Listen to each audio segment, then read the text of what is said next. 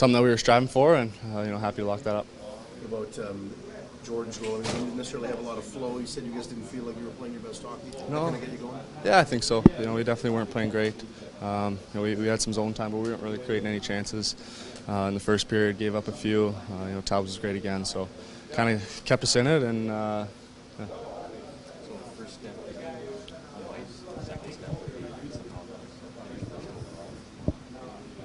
See, in your head, you win, and I guess you go got to see what Anaheim does, but you got a shot at it.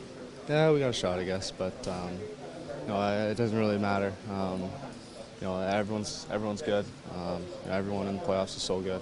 Um, you know, it doesn't really matter who you're playing. It's going to be a tough matchup either way. There's no time to enjoy even for a moment, being a 100-point team, having home ice advantage. These are things that probably in training camp weren't necessarily expected of this team. I would say probably not. No, um, you know, given the past 10 years, um, you know, I think our expectations weren't very high.